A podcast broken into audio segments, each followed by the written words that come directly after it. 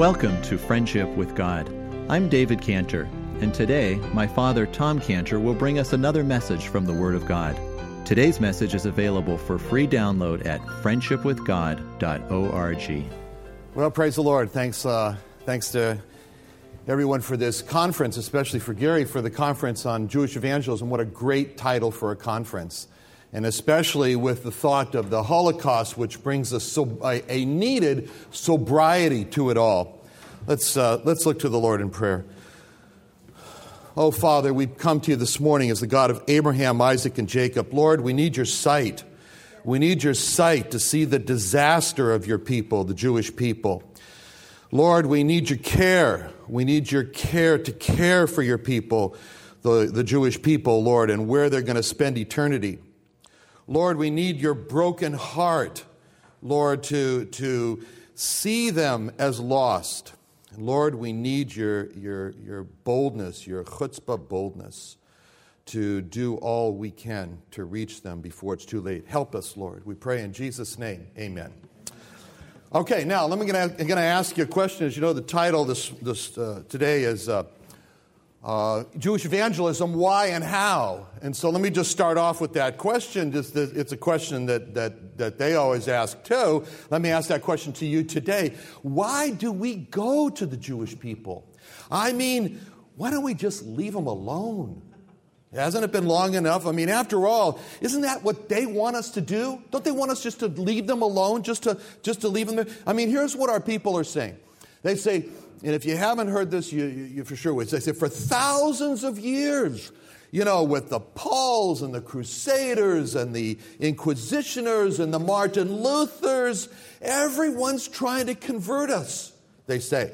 Everyone's trying to get us to just abandon our religion. Everyone's trying to get us to just stop being Jews. In your evangelism, it's just nothing more than an attempt to exterminate us as Jews, like that lady told David Brickner when she met her on the street, the Holocaust survivor, and she said to him, You're just trying to finish the work that Hitler began. Cutting words. Terrible. So, you know, why don't we just listen to them? That's what they want us to do. I mean, after all, what kind of people are we anyway? I mean, you're trying to convert me. And you're just, it's just a continuation of the Holocaust. I mean, I mean, for the sake of the Holocaust, stop trying to convert us. That's what they say. Isn't the message clear to us? They don't want our Christianity. They don't want our God. They don't want our religion. They don't want our Messiah. They want us to leave them alone.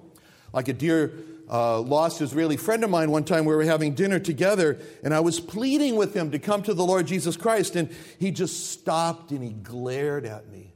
Didn't say a word. And what he did is he took his hand and he like drew a line across the table like he was making a wall. Israelis are very good at making walls. Just made this wall. And he just looked at me. He didn't have to say a word because the words came across. Look, you stay on your side and I'll stay on my side. Just respect my space.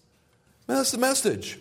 Well, why don't we respect their space? Why don't we? It's a, like my, my uh, dear friend, an Orthodox Jewish friend, and after spending a day with him, presenting the beauty of the Lord Jesus Christ and how he's the remedy for their sins, he went home and after he told his wife, he wrote me a letter that said, We are infuriated at you because you made overtures to me.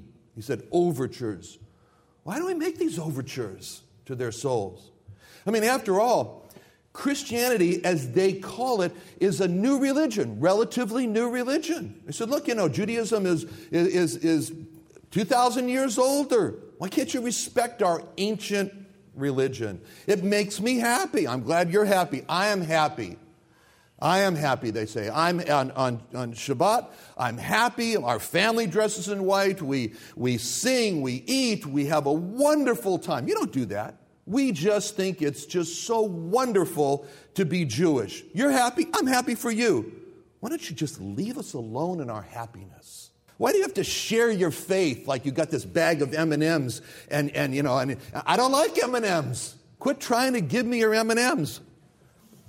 Or like my cousin says, Oh, don't start with the hell, the fire, the brimstone. Oh, Tommy, do we have to talk about Jesus again? Do we have to talk? I know he died for my sins, Tommy. Why can't we just be friends? Why can't we be friends? I mean, don't we realize it's threatening our relationships with them to bring up such a subject? Well, that's the subject of today's talk Jewish evangelism. Why and how? Why Jewish evangelism? It's because of what we know. Because of what we know. We know the reality of what is not seen. We know the reality of heaven and hell.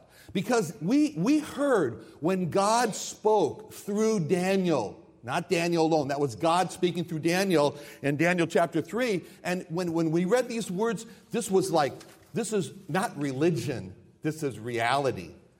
And many of them, Daniel wrote, with many of them that sleep in the dust of the earth shall awake, some to everlasting life, and some to shame and everlasting contempt.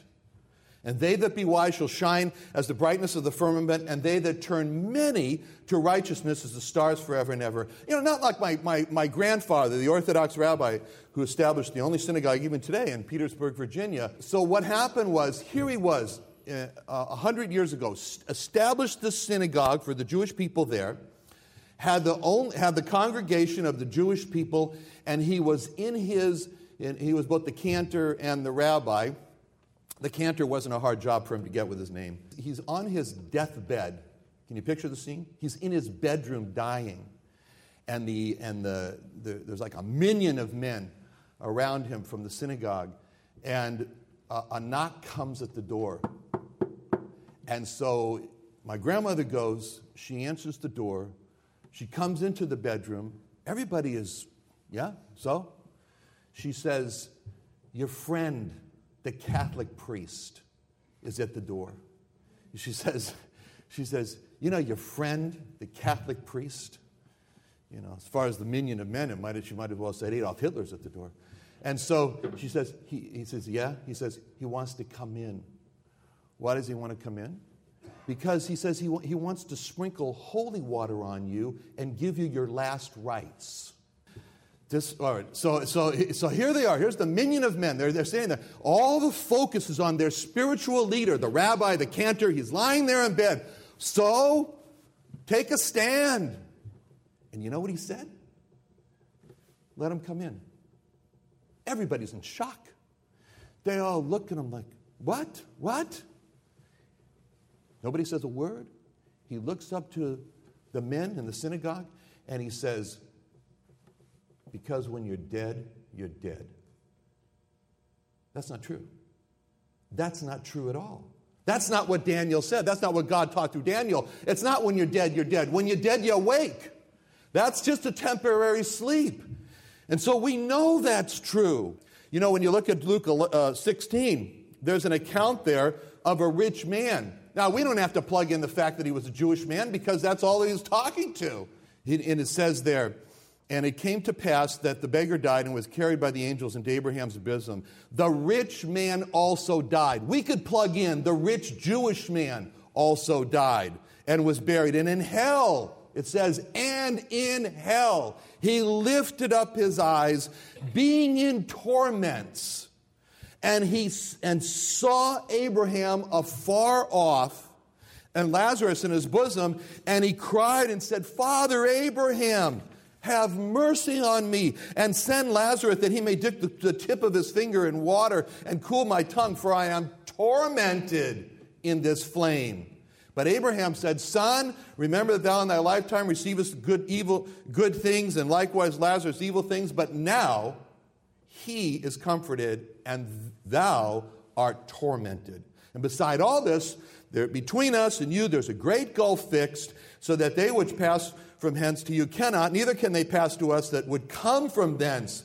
Then he said, I pray thee.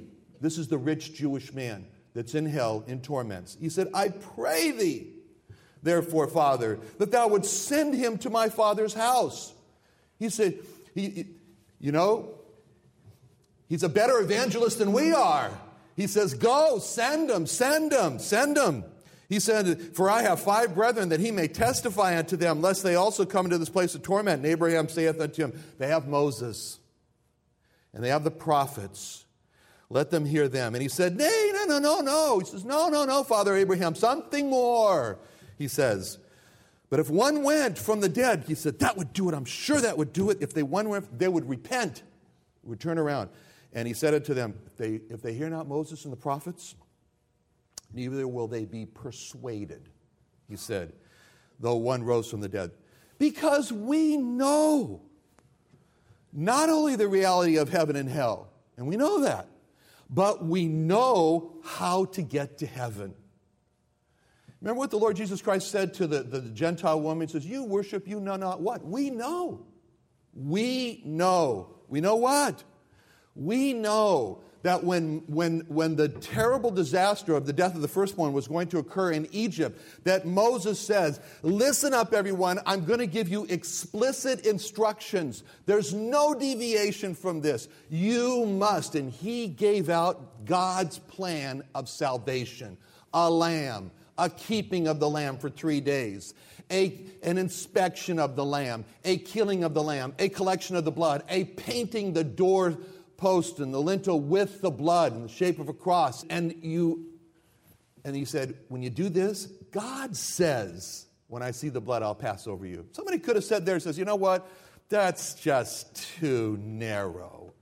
I mean, a little bit of tolerance, if you don't mind. I'm an Egyptian. Ah, we have the sun god. Didn't matter. I'm of a newer persuasion. I'll meditate my way through this calamity. Death in the home. There was a way. And Moses, and it says that when they also left Egypt, it says there was a great mixed multitudes.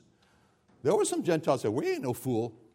Even the uh, magicians said, Pharaoh, Pharaoh, don't you see? He's destroyed the land. There was one way. So, was it any surprise that when the Lord Jesus Christ came as God in the flesh, after the flesh, that he came and he said, I'm the way, the truth, the life. No one no one, no Reformed Jew, no conservative Jew, no Orthodox Jew, no Chabadnik, no nothing, no Jewish person, atheist, or secular can come to the Father except by me. We know that. And so what does that cause us to do? In 2 Corinthians 3:12 it says, "Seeing then that we have such hope." Paul says, "Such hope." What do we do? We use great plainness of speech. Not complicated, but very, very plain, as in crystal clear plain. Because we know this, we also know the essentiality of receiving Him, not just as Messiah, but as God. That's absolutely essential. He said that in John 8 24. He said, I said therefore unto you, you shall die in your sins, for if you believe not that I am, or that I am the I am, you shall die in your sins. You know, the great thing about the centurion who came to him with the sick servant was a wonderful thing, and Rabbi Jesus didn't let that opportunity pass. Here he is teaching his, his Jewish uh, disciples, and here comes, whoa, this is, uh, you know, like, uh, like a Nazi. The centurion comes. And he, and he says, And when Jesus was entering Capernaum, there came unto him a centurion, beseeching him and saying, Lord, Lord, my servant lieth at home sick of the palsy, grievously tormented. Man has a heart for a servant. Jesus say unto him, I'll come and heal him. The centurion answers, Lord. Second time he calls him Lord. I'm not worthy. I'm not worthy that thou shouldst come under my roof, but speak the word only. Oh, those words. Speak the word only? And my servant shall be healed, for I'm a man under authority, having soldiers under me. I say to this man, Go, he goeth, to that man, Come, he cometh, to my servant, Do this, and he doeth it. And when Jesus heard it, he marveled. One of the few times when it says Jesus marveled. You know another time was? The unbelief of Capernaum. But he marveled at this point, and he said, Soldier, stand there at attention. And then he turns, Rabbi Jesus turns to his, his, his Jewish disciples and, and he, he addresses them and he says, I have not found so great faith, great faith. No, not in Israel. And I say unto you, as a result of that, he said, and I say unto you that many shall come from the east and from the west. This man's representing the east and the west, and she'll sit down with Abraham, Isaac, and Jacob in the kingdom of heaven. But the children of the kingdom, he said, sh- shall be cast. What a word is cast. You know, you take, you take a piece of paper, you don't want anymore, you throw it, says, that's cast. That's my message, too.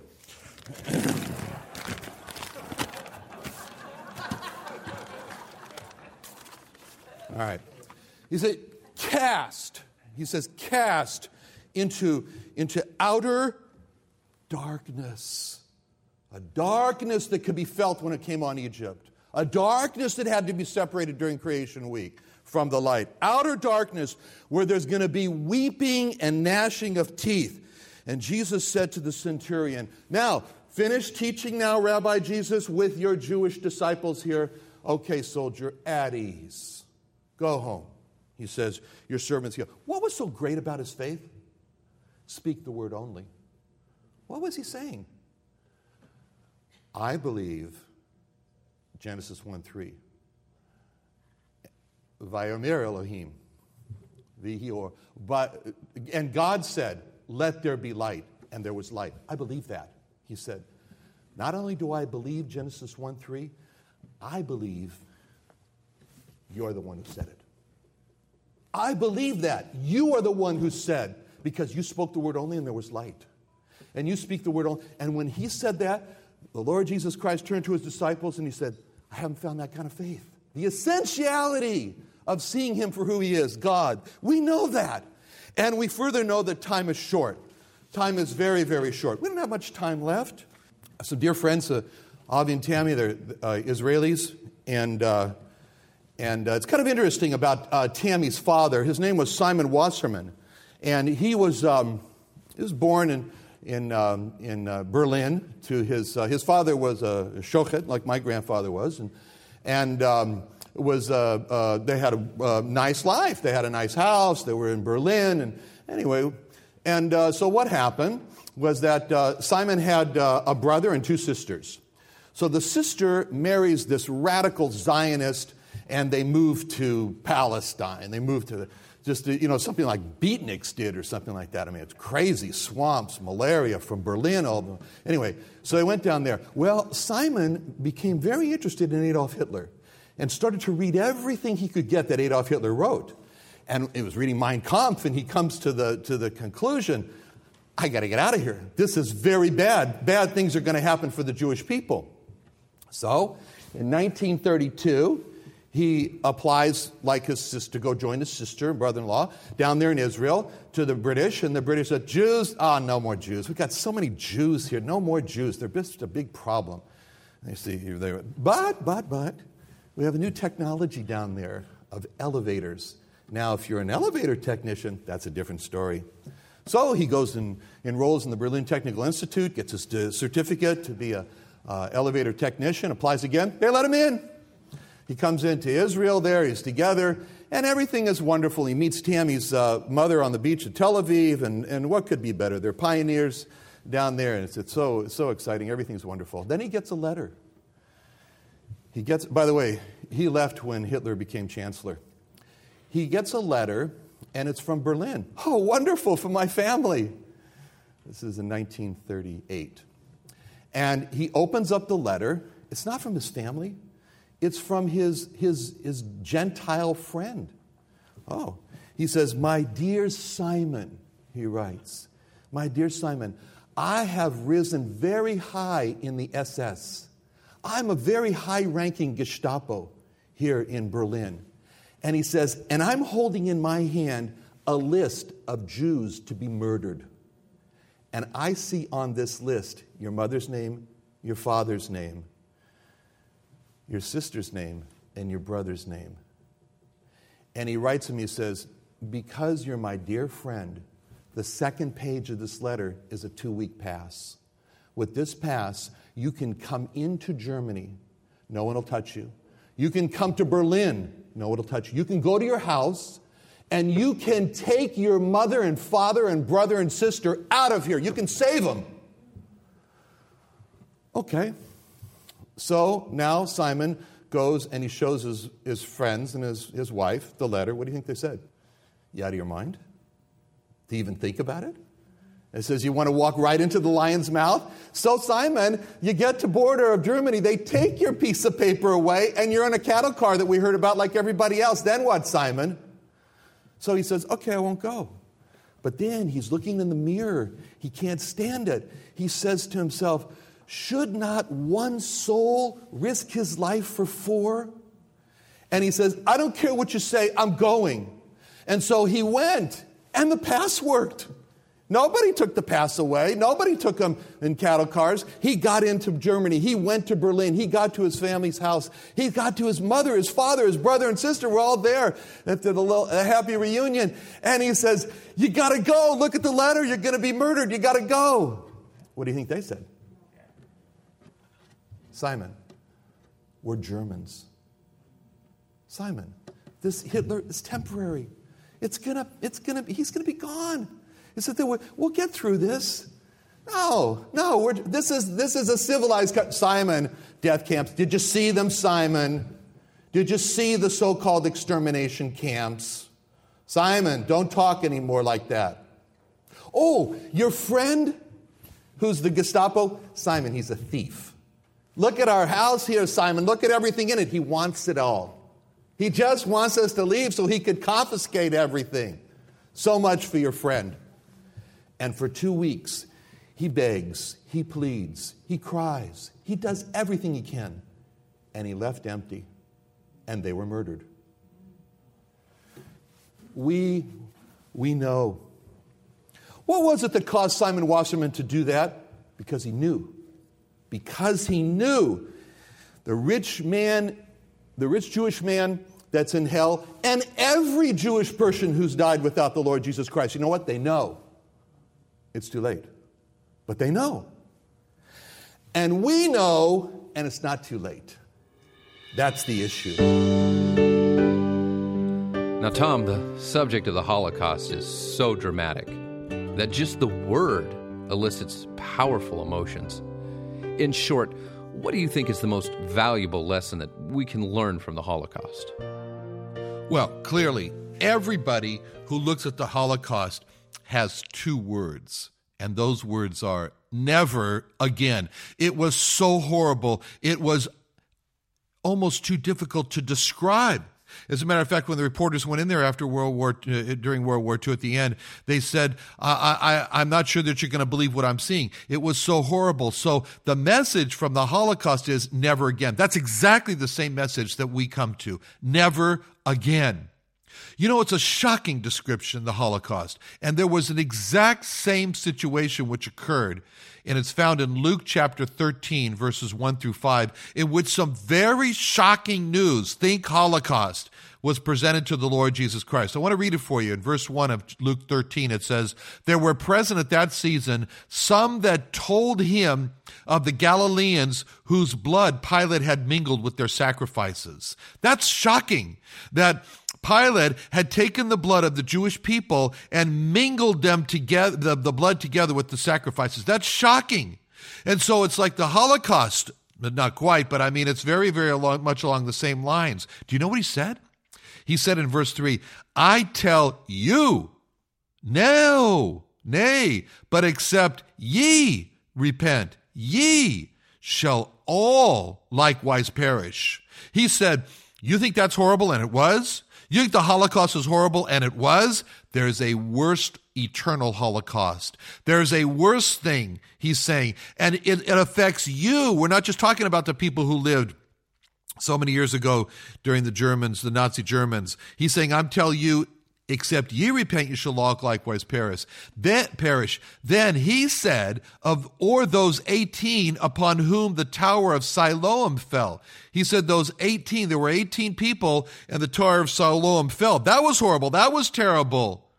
And then he said, again, I tell you, nay, but except ye repent ye shall all likewise perish. The message of the Holocaust is very simple. There is a worst Holocaust coming. It's called hell. There's a worse than the Holocaust, and it affects us. And it can affect us. And he says, Come out. I'm your escape. I'm your tunnel. I'm your door, the Lord Jesus Christ says. And if you repent and turn to me, then you won't perish. But unless you repent and turn to me, the Lord Jesus Christ, with all your heart, you shall all likewise perish. That's the message of the Holocaust. Thank you for joining us today. We hope you join us again tomorrow for another exciting message from my father, Tom Cantor. Today's message, as well as previous messages, are available for download at friendshipwithgod.org or call us at 1 800 247 3051 for a copy of today's message.